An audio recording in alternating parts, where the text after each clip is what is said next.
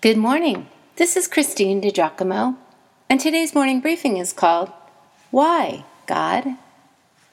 God is not afraid of our questions. I think He rather likes them.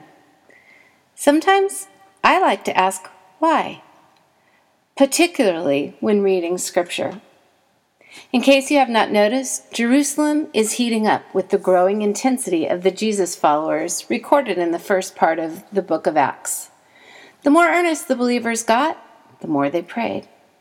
The more God showed up and made his presence known.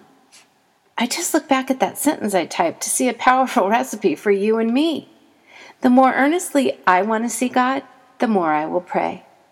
And the more I pray, the more I will see God show up and make himself known.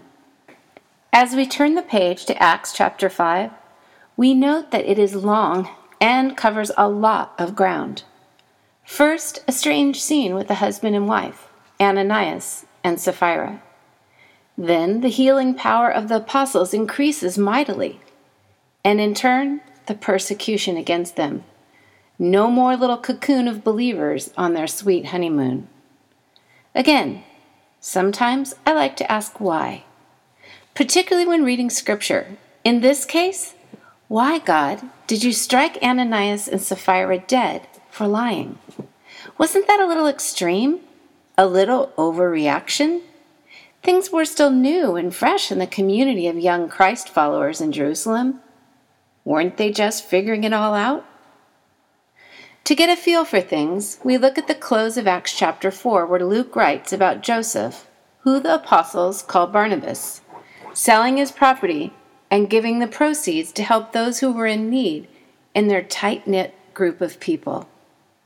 It would seem that Barnabas had probably come to believe in Jesus Christ as a result of one of Peter's sermons. His newfound devotion to God moved him to lend material help to those who were struggling, which came at great personal sacrifice. So moved, a husband and wife Ananias and Sapphira made a similar show of things. At least it appeared from the outside. Independent of one another, each indicated to the apostles that they had sold a piece of property and given the entire sales price to be distributed among those who were in financial trouble. But that's not what happened. They sold property, but only gave a portion of the proceeds, though they indicated they gave all the money. So they lied. On a flight to Phoenix this last weekend, I reread this passage and thought, Lord, I can hear it now from this person and that. Don't you think that was a little tough of God? I mean, that certainly wasn't a very loving thing to do. After all, they didn't have to give any money to God, but they did. So, really, what's the big deal? Well, Dear reader, dear listener, I should like to ask you that question. Why would God strike the couple dead for telling a lie? Reread the passage starting at the end of Acts um, chapter 4, verse 33, up through Acts 5, verse 11. Maybe there is not one totally all encompassing takeaway for the demise of the pair but I believe God leaves certain scenarios open to interpretation for our consideration, that we may seek God to understand, and seek to understand so we may know God. So, what do you think?